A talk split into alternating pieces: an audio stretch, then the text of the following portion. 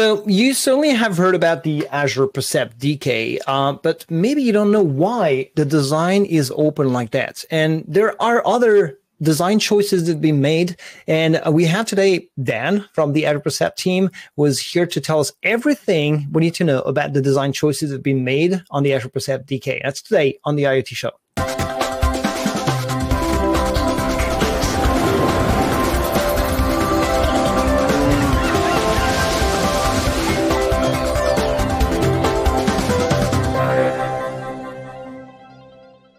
Hi, everyone. This is the IoT Show. I'm Olivier, your host. Thanks for joining us. Today, I have Dan, and we'll talk about the Azure Percept DK today. Hey, Dan, how are you? I'm doing great, Olivier. I'm super excited to be here. It's great to see you. It's great to talk to you. I wish we could be there in person doing this, but here we are, and I'm super excited. We'll be back in studio soon, I'm sure, and you'll have plenty of things to share with us, you know, about Azure Percept, but about other things as well. I know that. But before we jump into that topic, and for people who don't know you, can you give us a short introduction about yourself? You know, how long have you been in that space of IoT that we are all evolving in? I'm totally happy to. I've been at Microsoft 22 years, so I've been around here a long time. I've been working on IoT off and on for 7-8 years now. I went to grad school for robotics and control, so this IoT automation, devices space is my lifeblood and my passion. And most recently, I've been blessed and honored and super happy to be one of the group product managers for Azure Percept and specifically for the hardware.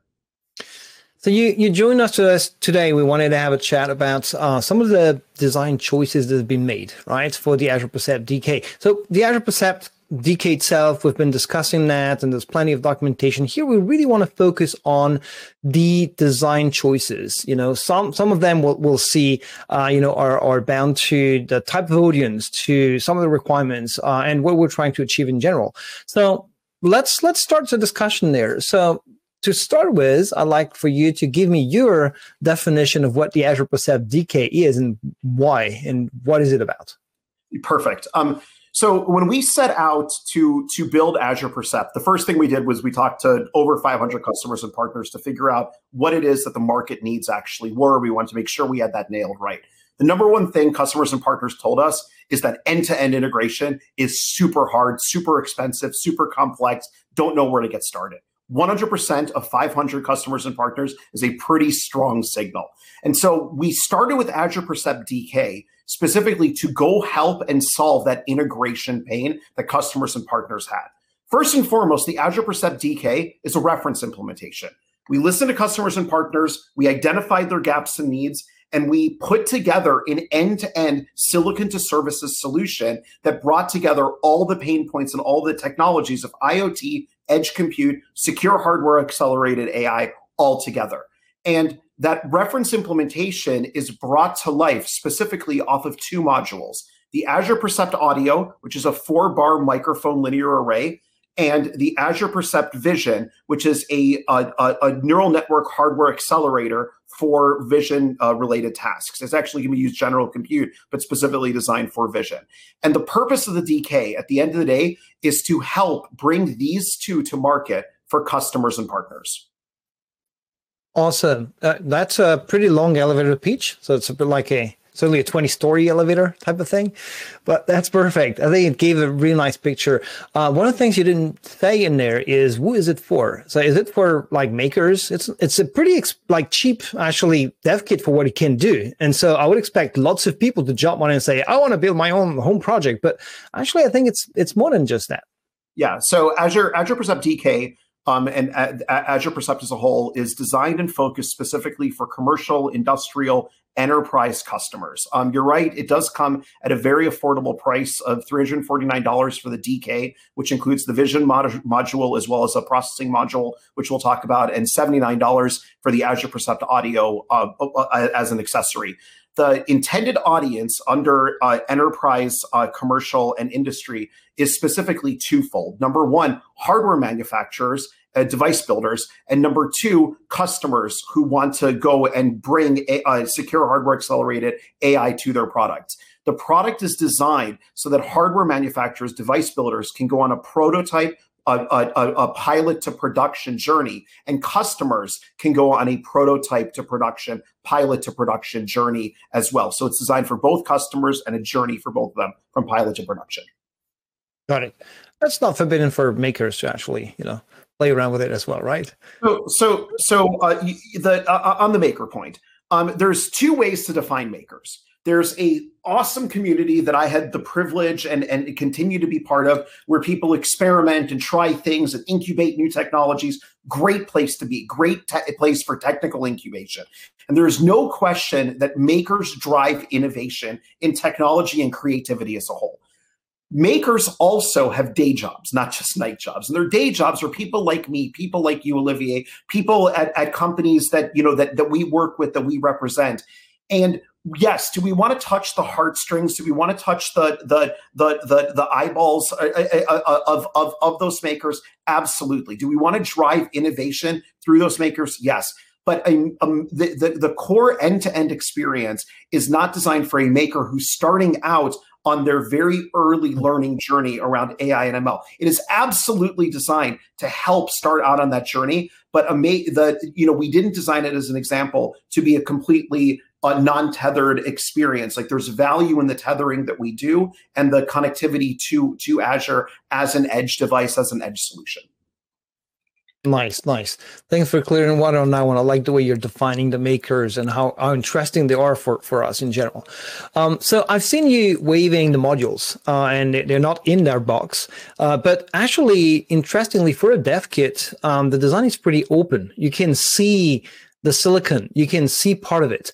So this is not a very common design for a developer kit or a dev kit. But why did you make this choice of having an exposed design like that? It's a fantastic question, and it definitely is not a standard or a normal reason we did it. It goes back to the core of what we were trying to accomplish, which I said in the 20-story elevator pitch earlier. Number one, we're trying to solve for the integration problem. And number two, we're trying to do that to the customers that you eloquently pointed out are for device builders as well as end customers. The reason we have the form factor we do is to go on that that pilot to production journey for an end customer. We wanted something that they, coming out of the box, get started in 10 minutes, start processing ML models, get used to how this device works, but then take it off of your desktop, be able to put it on a wall, be able to set up a configuration, start to bring it into the environment where it's going to be used, to construct the pilots, to keep moving forward in understanding how to manage these devices, how to manage the ML models, how to train the ML models for them.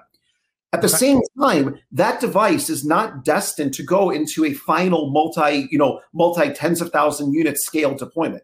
Could it be done for that? Sure. Why? Yes. But it's not specifically designed for it. The reason it's not designed for it is because the way devices are going to scale into deployment is very specific for the market segment and the customer needs for the specific scenario that it's being used in. Okay.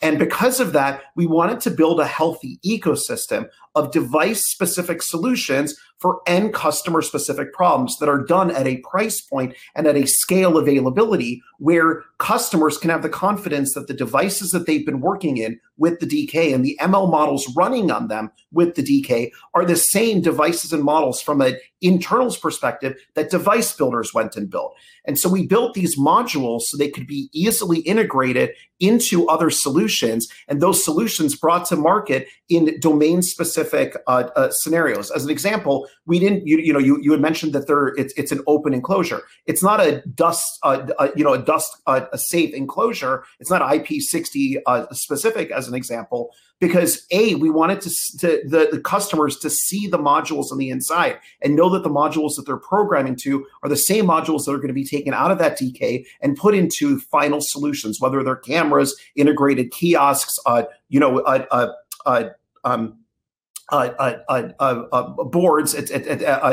laundry equipment, etc. I like that. So actually, if I want to go to production, right? So you're just listing a bunch of examples. I did my proof of concept, I did my pilot, and I want to go to production. You just say, okay, the modules are things that are pretty much like, you know, you can buy them in volume at some point, and you can integrate that into your actual final device. what are the other hardware requirements? Because just the modules on their own are not enough. What are the hardware requirements for going to production, basically? Perfect question. From a hardware perspective, there are four requirements. Number one, we start with security. Security is a core ingrained promise of Azure Percept and the Azure Percept DK. And in order to ensure that, we require a TPM 2.0 compatible TPM module. Number two, we started with the silicon choice of the NXP IMX8M processor. Does that mean that's the only processor we want to support over time? Of course not. We want to build out an ecosystem and scale. We started with that processor because it's very readily available in market, and there are very good development boards to get you started. Number three, you need to have USB connectivity. Both of these modules communicate over USB. The good news is they were designed to communicate, as the receptacle here is, over an external consumer-facing solution, or as this one, where the USB trace is actually an internal electrical solution. They're both possible with both solutions. You don't have to buy a separate board. They're so you could do both an external as well as an internal. The final one is network connectivity. These are Azure-born, Azure-ready devices, part of delivering, part of managing these devices, part of maintaining their security, part of delivering ML models and processing them securely, is that they do tether and phone back to Azure in specific situations to get updates, to get updated models. And network connectivity is paramount. So the fourth requirement is either Wi-Fi and or Ethernet connectivity. Got it. That leads to the next question, right? After hardware comes software. Some bits are actually, demonstrated into or with the DK, and we see there's IoT Edge in there, but there's a bit more to that. So there's some software requirements as well if you want to transpose from your pilots to an actual production device. So what are these software requirements for Azure Percept? So building on top of the TPM 2.0, we have the requirement for leveraging CBL Mariner as our container host, where containers are the app model for programming the Azure Percept and the Azure Percept DK specifically, Azure Percept devices and the Azure Percept DK. The CBL Mariner functions as the, consider it the software layering to enforce the and deliver the security promise from hardware all the way up to service. And so CBL Mariner really is a Linux variant that is specifically created as a secure thin host for hosting the Azure Percept container modules. Makes sense. Makes sense. So you mentioned that things from the hardware and software perspective are based on like, first off, the TPM. You repeated it a couple of times. There's a big focus on helping customers making their solutions more secure. What are the various parts that's in the design choices for the modules for Azure Percept in general and the DK are showing the best practices, the best patterns for a more secure device? Because you have like IP that you deploy potentially on these devices in the form of your machine learning models. There is like data that can be super sensitive when you capture video, from customers or things like that. So security wise, how do we help our customers making their devices more secure? Olivier, it's a perfect transition. The execution environment of the compute module, in this case, the NXP IMX8M, and then layered along with the firmware that it executes, along with the operating system and it executes, that creates a secure execution environment all the way from boot through attestation to processing. Okay. Now, layered on top of that is the IoT Edge runtime, which then has a secure secure execution environment provided by the TPM as well as the CBL Mariner, and then the containers where the application model is are the actual what gets executed. Now, the key there is that both Azure Percept Vision and Azure Percept Audio are both built and designed from the ground up with a unique identifier, of course, PII compliant unique identifier. And the reason for that is because it shows genuine authentication and attestation back to Azure. And the reason for that is because you know that the security all the way between the cloud, the device, the container, the execution environment, and the hardware, all the way from silicon to service and back, is ensured protected and ensured secure. And the reason that that's important is because, as you said, the data and the models that are created from that data are then also able to be managed, deployed, and kept up to date in a secure environment from silicon all the way up to service. Got it. Makes sense. Makes sense. So I want to go to production. Maybe I don't want to use exactly the same sensors. You know, maybe my requirements for, you know, a camera sensor, you know, not what the Percept DK comes with. Did you guys make some choices there as well in terms of the designs to allow for flexibility when it comes to the hardware design parts of things? Absolutely, Olivier. And this is a two-part answer. So I want to talk about vision first, and then I'm going to talk about audio, because the answer is slightly different for both. But the top level is, yes, we looked at every point from a design perspective and a product functionality perspective to enable integration and drive to that key point that 100% of our customers and partners said that is a pain point. In the case of vision, what we did is we don't have a specific vision sensor on this module. The reason for that is, while the DK ships with a specific sensor that addresses, you know, let's say 80% of the market use cases from an angle size perspective, resolutions perspective, focal length perspective, like you said, it's not going to solve every solution. And so we designed this module so you don't have to respin the module if you want to change the sensor you're using. Instead, you upload some new ISP code. You create either you use the exact port on here to enable your sensor, or you spin what's called an interposer, which is a very simple electrical mechanical reconfiguration or an interface that takes only a few weeks to spin up, rather than the entire board, which takes up, you know, would take multiple months or even years to spin up. In the case of audio, we did include the microphone array, the linear four-part microphone array directly onto the module. The reason for that is because, from an audio perspective, an acoustics perspective, the spacing of those four microphones allows to create and it ensure the fundamental capability of far field keyword spotting, which this is designed for. So you can create your own keywords, upload them, and deploy them, I should say. And then the 4-bar microphone array allows for the spotting of those keywords when they're spoken. Okay. Let me switch gear before we kind of wrap it up. We have the hardware. We have, you know, your way of customizing the design to your personal needs and so on. Now, when it comes to software, the actual DK comes with the full, like, with samples and so on, and you have that nice portal that allows you to deploy, you know, vision AI and so on, and speech samples, right? That are actually built with cognitive services on Azure. How flexible is that other part of the story, which is integrating into a broader end-to-end solution, like, you know, with IoT Central, with IoT of another service, or sometimes with something else? So do we have flexibility there as well? Yeah, absolutely, there's flexibility. The good news is that Azure Percept and the Azure Percept DK as a reference implementation is an IoT Edge runtime, IoT Hub managed device. And because of that, anywhere where an IoT Edge device, an Azure IoT Edge device, can plug into the larger Azure and even larger Microsoft ecosystem, including Power Apps, Dynamics, the places where Azure and the rest of the Microsoft clouds can work together. Those are places where the Azure Percept can show up and be integrated. You know, does it integrate seamlessly into every single one of those places? No, by definition, it doesn't. There will have to be some level of work depending on what you're trying to integrate. However, if you have it, as an example, an IoT Edge architecture with IoT Hub, the integration is going to be very, very simple, if not require any lift, because that's the architecture that we are one of the endpoints for an ecosystem of solutions.